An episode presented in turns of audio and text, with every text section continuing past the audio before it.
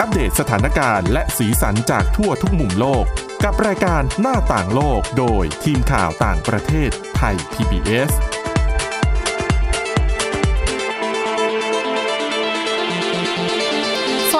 ค่ะ ต้อนรับคุณผู้ฟังเข้าสู่รายการหน้าต่างโลกนะคะ มาอัปเดตสถานการณ์แล้วก็สีสันจากทั่วทุกมุมโลกกับทีมข่าวต่างประเทศไทย PBS ค่ะ วันนี้กับคุณจารุพรโอภาสรัฐ คุณวินิษฐาจิตกรี แล้วก็ดิฉันทิพย์ตะวันเทระในยพงค์ค่ะ สวัสดีค่ะ สวัสดีค่ะ สวัสดีค่ะ วันนี้นะคะมีเรื่องราวหลากหลายพอสมควรมานำเสนอกันนะคะ เริ่มกันที่เรื่องแรก อาจจะใกล้ตัวเราซะหน่อย เพราะว่าเป็นเรื่องราวของรถยนต์ไฟฟ้ายี่ห้อดังที่ตอนนี้ ก็เรียกได้ว่ายอดขายนี่ทำสถิติแซงหลาย ๆ เจ้าเหมือนกันนะคะ แล้วก็ถูกจับตามองไปทั่วโลกเลย อย่างรถยนต์เทสลาอืมพูดชื่อมาหลาย ๆ คนน่าจะคุ้นหูกันเป็นอย่างดีนะคะ ใช่ก็ถือว่าอาจจะเป็นเพราะว่าจ้ยักษ์คุ้นมาตั้งแต่ชื่อเจ้าของ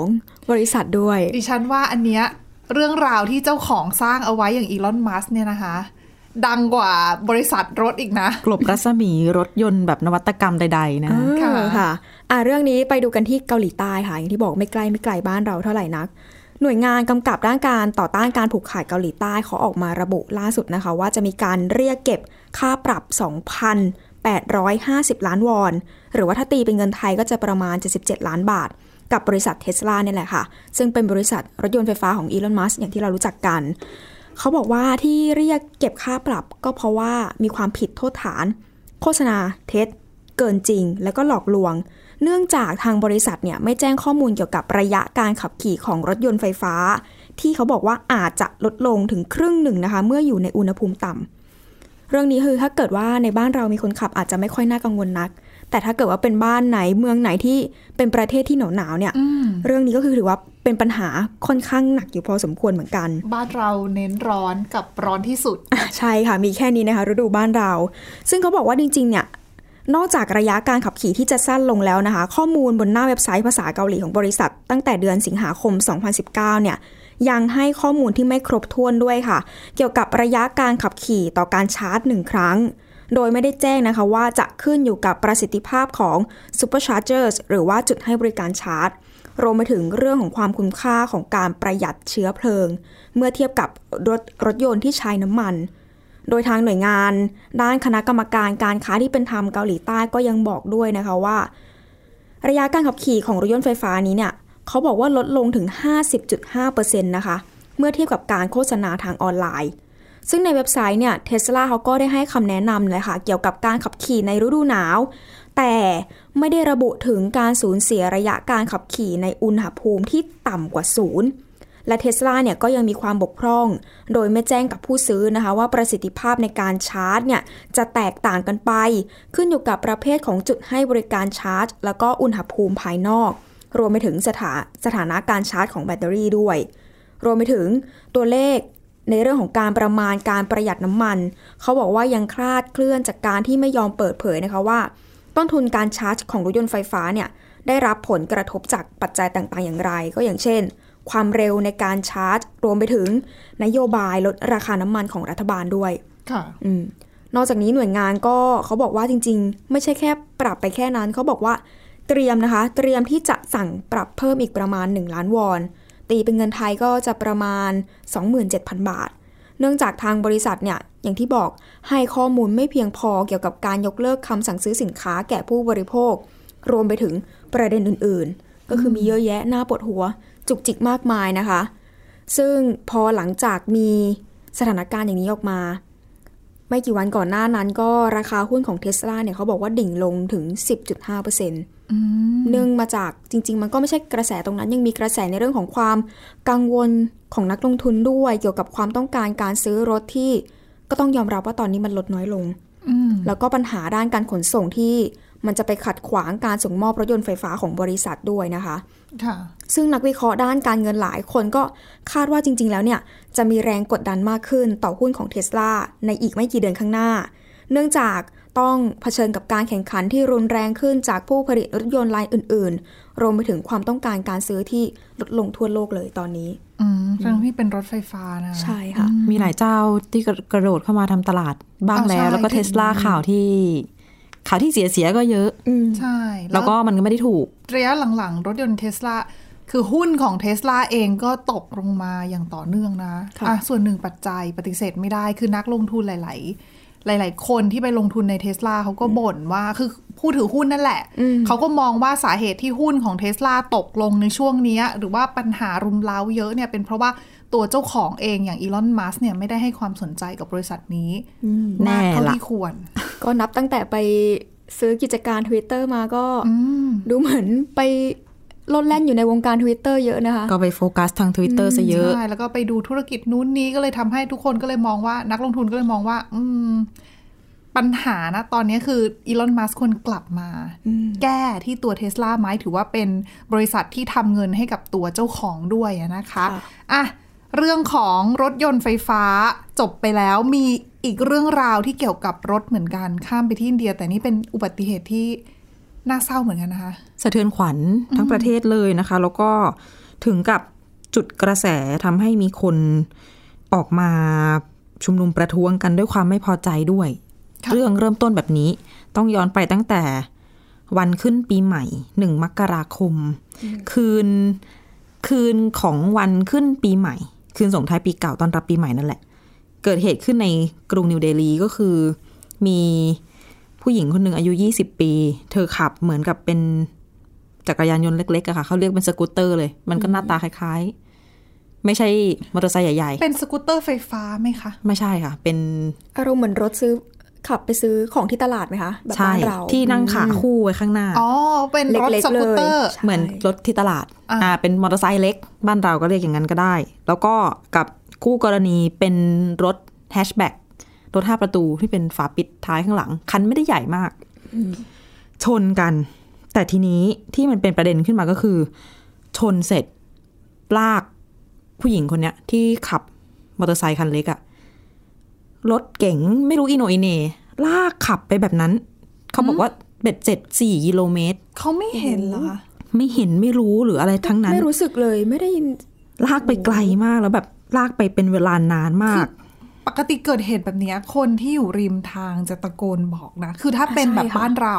ตะโกนบอกหรือว่าจนเขาผิดสังเกตว่าเกิดอะไรขึ้น อย่างดิฉันแค่รถเออสเกิร์ตด้านหน้าพับเข้าไปคนมองกันเยอะก็ยังรู้ยังรู้ตัวเลยว่าว่าเกิเกิดดอะไรผิดปกติแล้ว ใครมองทำไมเขาต้องมองเราใช่ไหมใช่ค่ะ อันนี้เนี่ยมันเป็นช่วงกลางคืน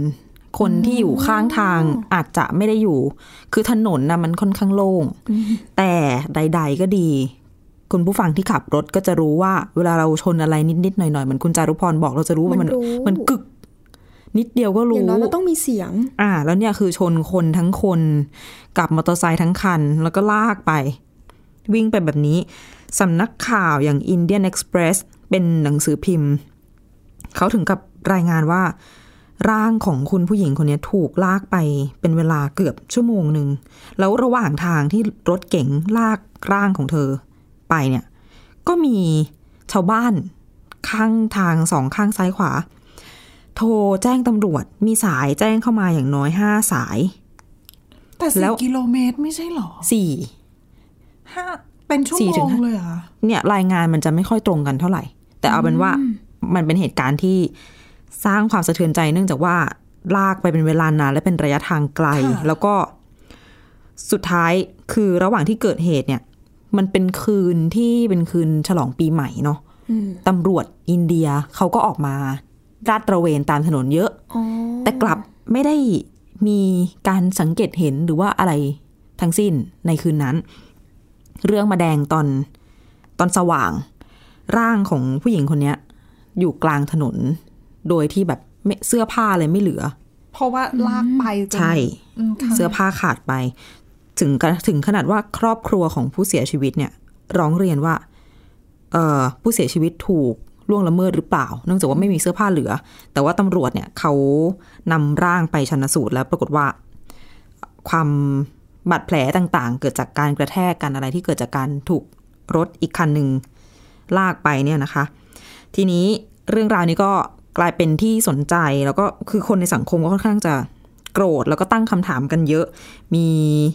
การพูดกันหลายแง่มุม เพราะว่าในรถมีคนอยู่ถึงห้าคน แต่ไม่มีใครรู้เลย ใช่ แต่ว่ามีการคือคนที่เห็นริมทางโทรแจ้งที่คุณวินิษฐาบอกแจ้งตำรวจ แต่ตำรวจก็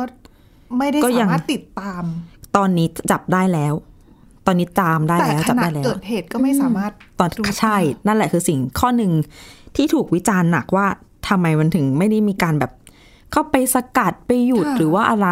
คือสำหรับชาวบ้านข้างทางเราก็ไม่ว่าเขาเนาะเป็นเราทำหน้าที่ได้ดีที่สุดก็คือการโทรหาตำรวจแหละอ่า แต่ว่าตำรวจก็ออกมาลาดตระเวน แล้วคนก็โทรแจ้งแล้วทำไมถึงไม่มีการ เข้าไประงับเหตุได้อย่างรวดเร็ว อันหนึ่งก็หนึ่งข้อ ในรถมีคนขับหนึ่งคนนั่งอีกสี่ทั้งหมดเป็นผู้ชายห้าคน เขาก็วิจารณ์กันอีกว่าโอ้โหอยู่กันห้าคน ดังนั้นหนึ่งในข้อสังเกตก็คือ เมา อะมันเป็นคืนปีใหม่ หรือเปล่า อันนี้คือสิ่งที่ตำรวจกำลังตรวจสอบสองเปิดเพลงดังค่ะความจนไได้ยินความคืนฉลองอ๋อป็เพลงในรถไปไอาจจะดังมาก จนไม่ได้ยินเสียงกึกกักตุบตับที่แบบเกิดขึ้นจากการชน นั่นก็อีกข้อหนึ่ง แล้วในที่สุดเนี่ยก็คือตำรวจเนี่ยก็ตามจับมาได้แล้วนะคะ ทั้งห้าคน ตลอดทางที่ถูกลากไปเนี่ย มีกล้องวงจรปิดเยอะมาก แล้วตอนนี้ในสื่ออินเดียก็คือ มีการเอาภาพจากกล้องวงจรปิดมาเผยเรื่อยๆ บางภาพก็จะเห็นร่างที่ถูกลาก บางภาพไม่เห็นแต่ว่าเธอเนี่ยอยู่ใต้ท้องรถ แล้วมันมีรอยเหมือนรอยเลือดเป็นทางบนถนนน่ะ อืม เป็นภาพที่ค่อนข้างโหดร้ายก็เลยนำมาซึ่งความไม่พอใจของประชาชนจนออกมาประท้วงกัน แล้วก็เรื่องราวชีวิตของเธอของเธอคนนี้ก็เลยเป็นที่สนใจขึ้นมา เธอเป็น หญิงวัยแค่ 20 ปีเท่านั้น แล้วก็เป็นคนที่ต้องหาเลี้ยงทั้งครอบครัว คนเดียวด้วยเป็นกำลังหลักของครอบครัวนะคะ ชื่อว่าอันจาลีซิง คือเนี่ยพอคุณผู้หญิงคนนี้เสียชีวิตไป ทางครอบครัวบอกว่า ไม่รู้จะยังไงต่อเลย เนื่องจากว่าคือคุณพ่อเสียชีวิตไปก่อน ตัวเองลูกสาวก็เลยต้องมาหาเลี้ยงคุณแม่ คุณแม่ก็ทำงานไม่ได้แล้ว เพราะว่าคุณแม่ มีอาการเจ็บป่วย ก็เลยเป็นคนเดียวที่หาเงินเลี้ยงครอบครัว คอยดูแลครอบครัวมาตลอด แล้วก็สื่ออินเดียเขาก็ไปตามนำเสนอเรื่องราวชีวิตอะเนาะว่าเธอเนี่ยก็ชอบเล่นอินสตาแกรมถ่ายพวกรีลอะไรต่างๆ วิดีโอเต้นอะไรเหมือนกับคนในวัยเนี้ย อายุประมาณยี่สิบอะแต่ตอนนี้อินสตาแกรมอะไรของเธอก็โดนปิดไปเป็นที่เรียบร้อยแล้ว ก็เป็นสิ่งที่เป็นเรื่องราวที่ ตำรวจอินเดียก็ยังคงเดินหน้าดำเนินคดีอยู่ในตอนนี้นะคะ แต่กระแสในสังคมเนี่ย ก็แรงพอสมควรเหมือนกันกับเรื่องนี้ มันเรียกว่าใครได้ยินใครก็ตกใจอะ่ะดิฉันสงสัยตั้งแต่ตอนชนมันจะไม่รู้สึกกันเลยเหรอคะก็ถ้าบอกว่ามีการเฉลิมเฉลิมฉลองเปิดพวงเปิดเพลง อาจจะเข้าใจว่าเหก็ยียบก้อนหินหรือว่าเหยียบอะไรหรือเปล่า แล้วก็ใช่ไม่ได้ยินเสียงด้วยหรือเปล่า คือเจ้าหน้าที่เนี่ยบอกว่า กำลังคือเรียกว่าเหมือนแกะรอย ย้อนรอยตามเหตุการณ์ว่า คือรถมันวิ่งไปทางไหนบ้าง ผ่านอะไรมาบ้างแล้วเดี๋ยวจะต้องลองนำเหมือนเป็นหุ่นน่ะค่ะไปจำลองเหตุการณ์ว่ามันเกิดขึ้นได้ยังไงแบบไหนต้องมีทีม นักนิติวิทยาศาสตร์ไปดู แต่การตรวจสอบแอลกอฮอล์นี่น่าจะยากแล้วไหมมันหลายวันแล้วไงอืมแอลกอฮอล์นี่อย่างที่เราเคยได้ยินหลายๆคดีอะเนาะค่ะมันร่างกายเรามันกำจัดออกไปจะ วันสองวันก็ไม่น่าจะเหลือแล้วอะนะนั่นแหละ แต่ว่าก็ต้องมาตั้งคำถามกันนะคะ ถึงถึงการปฏิบัติหน้าที่ของตำรวจในช่วงเวลาค่ะไล่เลี่ยกับช่วงที่เกิดเหตุอะนะคะก็มีเรื่องของแบบมุมเอ่อเรื่องการเมืองท้องทงท้องถิ่นแบบปิดปกปิดข้อมูลอะไรอีกที่ชาวบ้านเขาไม่พอใจกันนะโหเยอะเลย กลายเป็นหนึ่งอุบัติเหตุที่จุดกระแสความไม่พอใจของคนจำนวนมากเลยทีเดียวค่ะก็แล้วเป็ก็นน่าสะเทือนใจ ใช่น่าสะเทือนใจอย่างมากนะก็อะแสดงความเสียใจกับทางครอบครัวด้วย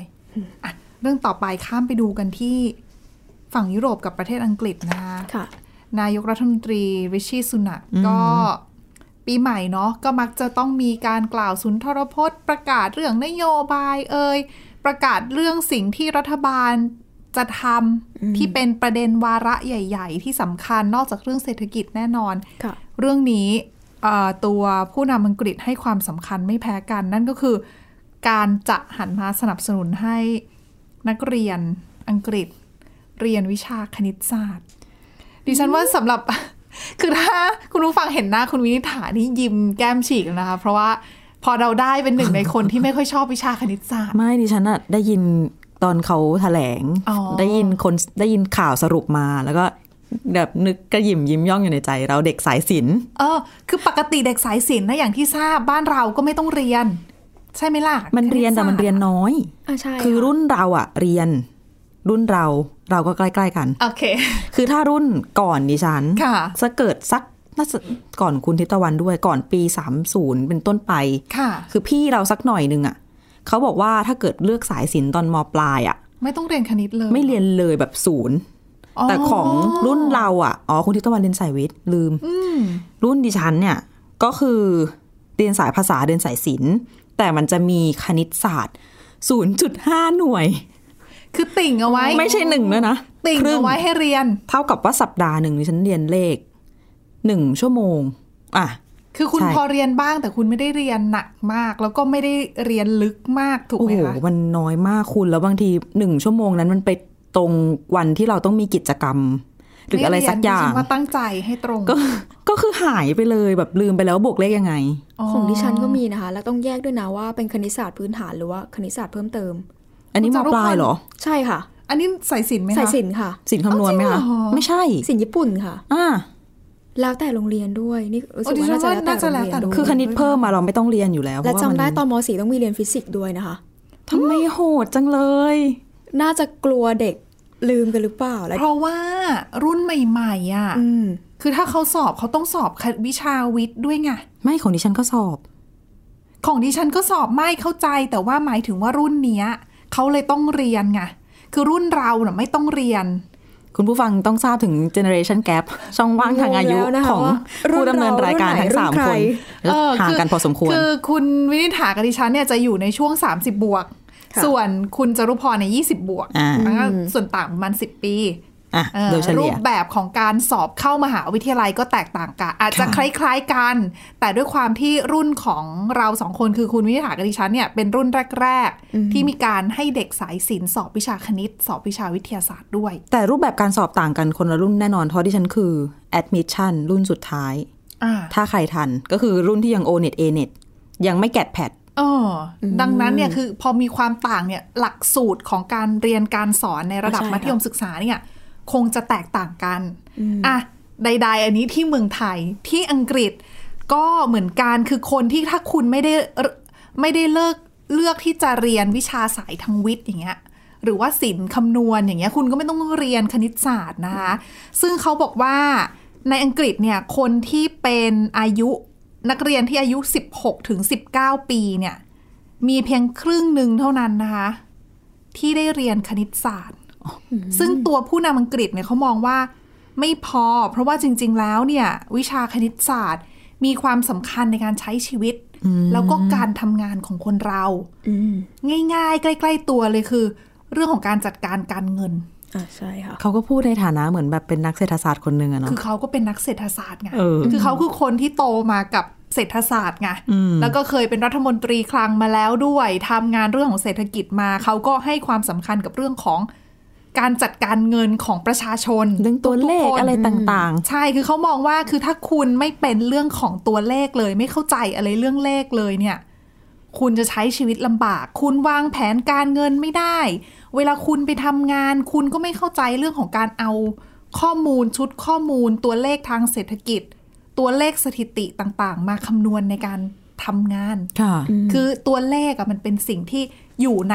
ทุกๆช่วงชีวิตอยู่ในทุกๆ ช่วงเวลาของคนคนหนึ่งอืมมันก็จริงนะอ่าดิฉันมาฟังเออก็ถูกนะอืม